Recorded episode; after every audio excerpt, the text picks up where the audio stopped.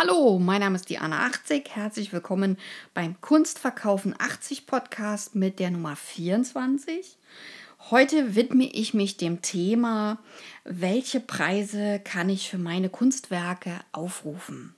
Ganz viele ähm, Fragen haben mich zu dem Künstlerfaktor erreicht und auch zu den Kunstmarktpreisen und zwar im Primärmarkt, im Sekundärmarkt. Ich werde mal beginnen mit den allgemeinen Dingen, um mich dann am Ende noch mit dem Kunstfaktor zu beschäftigen. Das Wichtigste, um überhaupt ein Kunstpreis zu verlangen, ist ein unverwechselbares Angebot. Das heißt also, eine besondere Kunst müsste her. Das heißt, ein besonderer äh, Lesartbereich. Was ist eine Lesart? Das ist das Konzept, was ein Künstler hat. Nicht die Intention. Die Intention ist nochmal, warum muss ich malen? Warum beschäftige ich mich mit dieser Art der Malerei? Wenn ich ein unverwechselbares Angebot anbiete, muss ich wissen als Künstlerin, als Künstler, wie hoch ist die Nachfrage der Kunstsammler? Beispiel, das ist die Nummer zwei. Die Zielgruppe der informellen Malerei ist ganz klein. 210 Leute googeln informelle Malerei im Monat. Das ist eigentlich viel zu wenig. Also um daraus einen Geschäftszweig zu machen. Die Zielgruppe der abstrakten Kunst ist sehr viel höher. Ja, um einen riesigen Faktor höher. Also würde ich hier ganz explizit darauf hinweisen, googelt eure Zielgruppe. Das heißt, mache ich figurative Kunst, gegenständliche Kunst, habe ich andere Keywords. Die muss ich natürlich über Google recherchieren. Wie viel gibt es da? Und da sind die Anfragen im Monat und in der Woche wichtig. Ja, um zu gucken, wie hoch ist das Verkehrsaufkommen für dieses Keyword. Danach richtet sich dann auch das, was ich auf meiner Webseite zu stehen habe. Aber da gibt es nochmal ein extra Tutorial. Dann gibt es die Möglichkeit, die Zielgruppe, die ich habe, zu finden. Wenn das Unternehmer sind, die zum Beispiel Boote kaufen, weil ich Boote malen würde, würde ich die im Yachthafen finden oder auch an Urlaubsorten oder auch in einem Yachtclub, in einem Sportclub. Da würde ich meine Zielgruppe finden als Beispiel. Dann kommt es auf den Status des Künstlers an. Was meine ich mit Status? Der Status des Künstlers ist der Lebenslauf. Für die studierten Künstler gibt es die Möglichkeit, die ganzen Professoren anzugeben, also auch die wichtigen Professoren, die Renommee-Professoren und wo man studiert hat, also die Institution, ganz wichtig. Und wenn ich ein Studium habe, wo die Uni oder die Hochschule oder die Kunstakademie nicht so besonders ist, schreibe ich das trotzdem mit rein, weil ich mich abheben muss von einer signifikanten Tatsache. Entweder bin ich studierte Künstlerin, studierter Künstler oder Quereinsteiger, heißt Autodidakt. Das muss ich mit meinem Lebenslauf und auf meiner Webseite klar kommunizieren. Das muss auf den ersten Blick für einen Sammler, für eine Sammlerin erkennbar sein. Dann muss ich die besonderen Ausstellungen natürlich alle aufführen, übrigens mit Presseartikeln, ja, damit eine Gegenreferenz da ist. Ich kann nicht behaupten, ich habe äh, in einem besonderen Galeriebereich oder in einem besonderen Museum oder in einer besonderen Kunsthalle ausgestellt und es gibt keine Presse dazu. Dann ist es faktisch nicht wahr. Ja? Oder ich sehe Misstrauen damit. Also ich brauche immer Pressebeiträge, Journalistenbeiträge, die meine Behauptung untermauern. Also wichtige Professoren und so weiter, wo ich gearbeitet habe oder gelehrt, also wo sozusagen die Lehre stattgefunden hat und das Studium stattgefunden hat. Für die Quereinsteigerinnen und Quereinsteiger gebe ich ausdrücklich den Tipp, dass sie auf besondere Ausstellungen Wert legen müssen, auf besondere Messen, auf besondere ähm, Galerien, dass sie dort mit äh, vertreten sind. Ja, also die müssen ein bisschen mehr arbeiten, damit sie ihren Lebenslauf sozusagen auch bestens ins Licht setzen können. Ja, das ist aber nicht unbedingt schädlich, wenn man jetzt gar nicht studiert hat. Man kann es auch so versuchen. Dann ist das ähm, noch ganz wichtig, dass man als Ziel hat, auf den Primär- und Sekundärmarkt zu kommen. Der Primärmarkt ist der Markt, wo man ähm, ausgewählt wird für eine Galerie, wo man in einer Galerie regelmäßig Ausstellungen macht. Und der Sekundärmarkt, da wird versteigert. Also das, was in den Galerien verkauft wird, wird dann weiter versteigert im Versteigerungshaus. Und jetzt kommen wir zu diesem Künstlerfaktor. Das ist Höhe mal Breite mal Faktor. Ich kann als Einsteigerin, als Einsteiger, kann ich unmöglich den Faktor 15 aufrufen, weil das nicht mal die Studierten haben. Ja? Also der 15-Faktor ist sozusagen weit weg von der Sonne, ja, also weit weg vom Einstieg. Das ist der hohe Faktor. Ich kann aufrufen drei bis fünf oder zwei. Ja. Als Anfänger, dann lande ich irgendwo bei 600 Euro, wenn ich äh, den Faktor 2 nehme und ähm, ich habe ähm, 100 cm Breite, 100 cm Höhe. Das kann ich auch ähm, anders gestalten. Ich kann auch Bilder für drei Preissegmente aufrufen oder kreieren.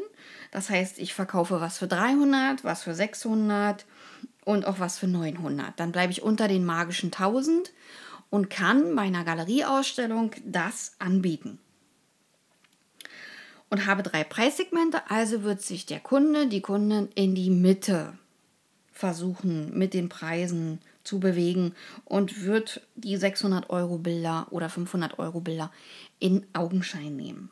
So, dann gibt es natürlich noch ähm, höherpreisige Faktoren bei denjenigen, die schon studiert haben, ähm, die auch weitergekommen sind im Markt, wo schon Museen drin stehen, wo schon Kunstmessen drin stehen, da kann man einen größeren Faktor aufrufen. Also da kann man schon von der 3 weggehen, von Faktor 3 und hin zum Richtung 13 oder auch ab der 13 bis zur 15. Man kann auch im Faktor 3 bis 8 bleiben. Äh, der größte Verkauf ist im Faktor 3 bis 8. Das muss man einfach wissen. Ja? Also 3 bis 8, 8 ist der höchste verkaufte Faktor oder die meisten Werke die in Galerien umgesetzt werden. Ja?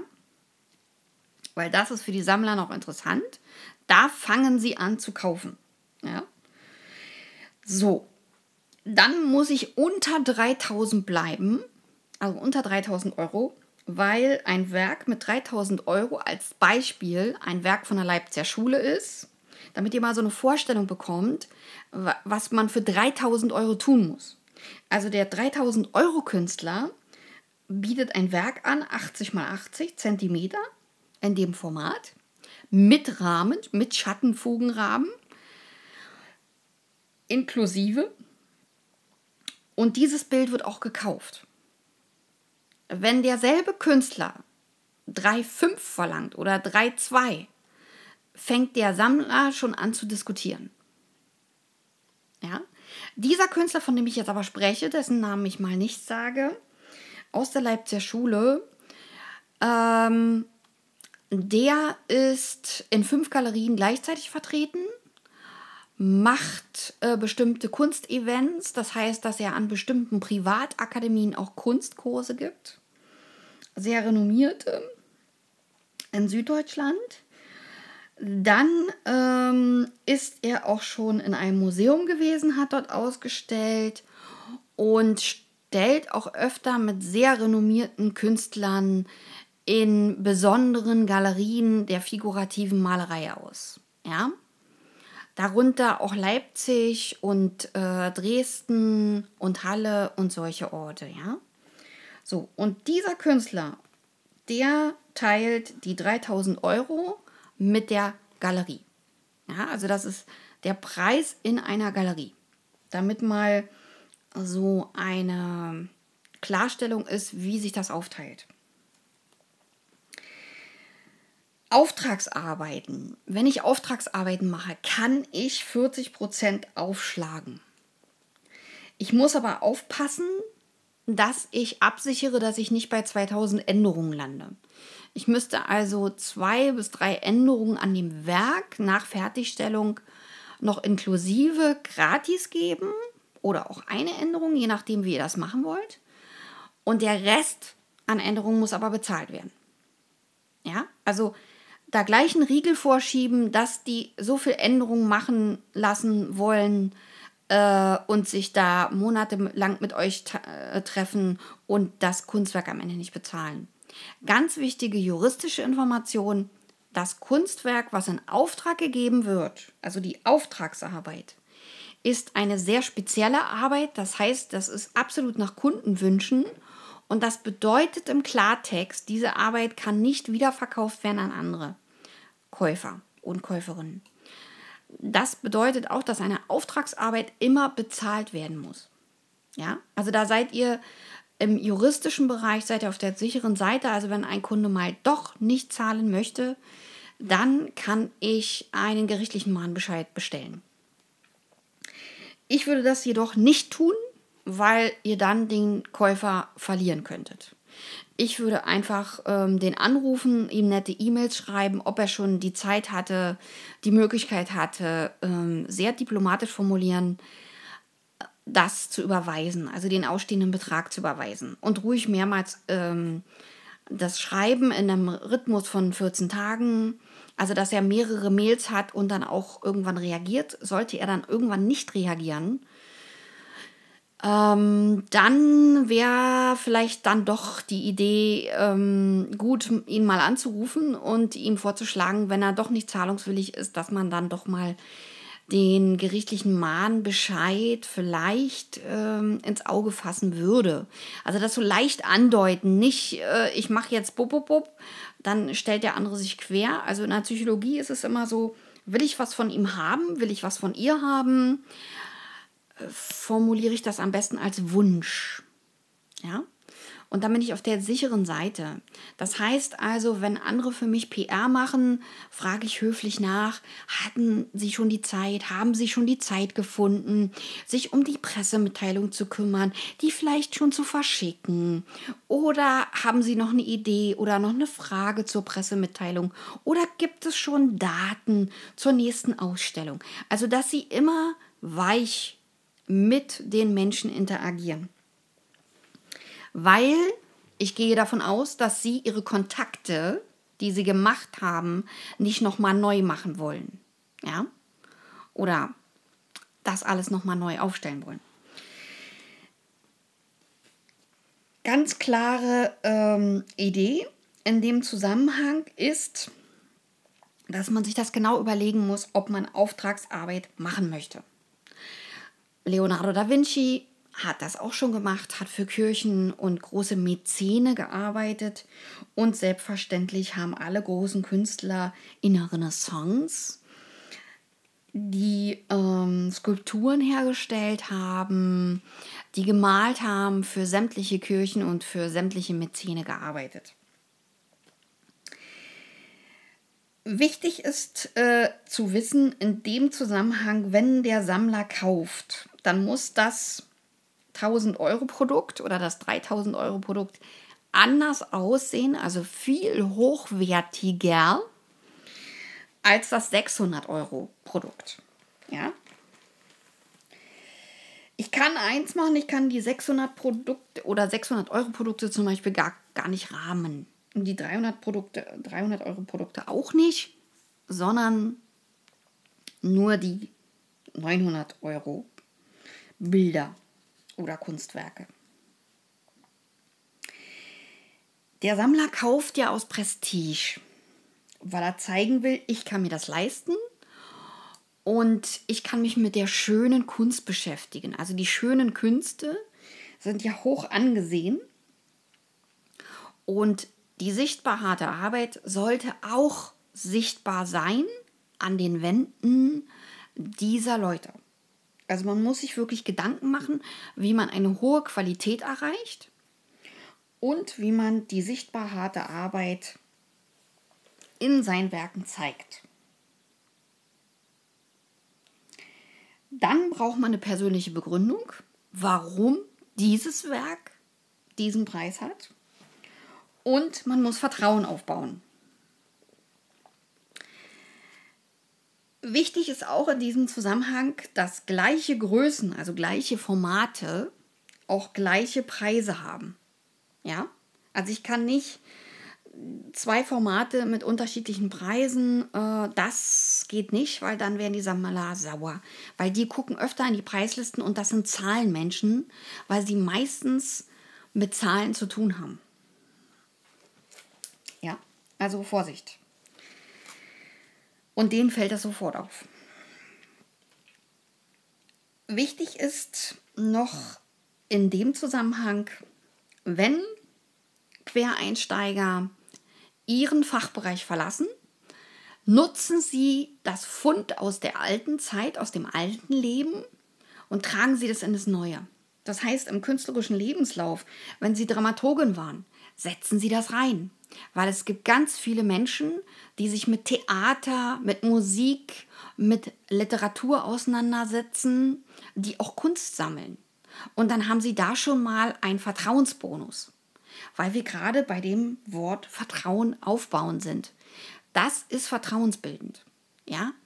Also wenn ich vorher in der Musik tätig war, wenn ich vorher im Management tätig war, dann weiß der Sammler auch, okay, die war vorher Management, dann werde ich auch die Sachen pünktlich kriegen. Ja? Hohe Qualität im Absenden der Arbeiten und super gut verpacken. Ja, also lieber noch eine Verpackung rum als zu wenig. Ja, also richtig Wert auf Verpackung und auch auf die Qualität des Kunstwerkes legen. Ja, und nicht, dass der Sammler sein Werk auspackt, es an die Wand hängt und der erstbeste Sammlerfreund kommt durch die Tür und sagt, ha, da sind ja die Hände zu klein oder die Ohren zu groß. Ja. Also das geht nicht, weil dann kommt der Sammler auf die Idee, das ganze Werk zu retournieren. Das heißt, ihr bleibt dann auf den Kosten für den Versand sitzen, Retour und habt nichts verkauft. Und das ist schlecht. Also wirklich nochmal, bevor ich das Werk abschicke, äh, nochmal kontrollieren, ist alles sauber, ist alles ordentlich, sind die Kanten ummalt. Ja, die Kanten ummalt man, weil es gibt Menschen, die die Bilder schon mal hinhängen, ohne dass sie einen Rahmen dazu haben. Ja, und da muss die Kante außen sauber sein. Und das ist auch vertrauensbildend. Ja, also wenn ich eine gute Arbeit, eine sehr gute Arbeit ableiste oder zeige, dann wird er auch gerne wieder von mir kaufen. Ja. Das dazu. Über Likes würde ich mich freuen und ich bedanke mich fürs Zuhören und selbstverständlich würde ich mich auch über Kommentare freuen. Und bitte abonniert meinen Kanal. Wenn euch mein Podcast gefallen hat und ähm, www.diana80 ist meine, e ist meine Webadresse und meine E-Mail schreibe ich auch mit in die Show Notes, auch mit unten verlinkt und vor allen Dingen die ganzen Hostings, wo meine Podcasts überall zu hören sind.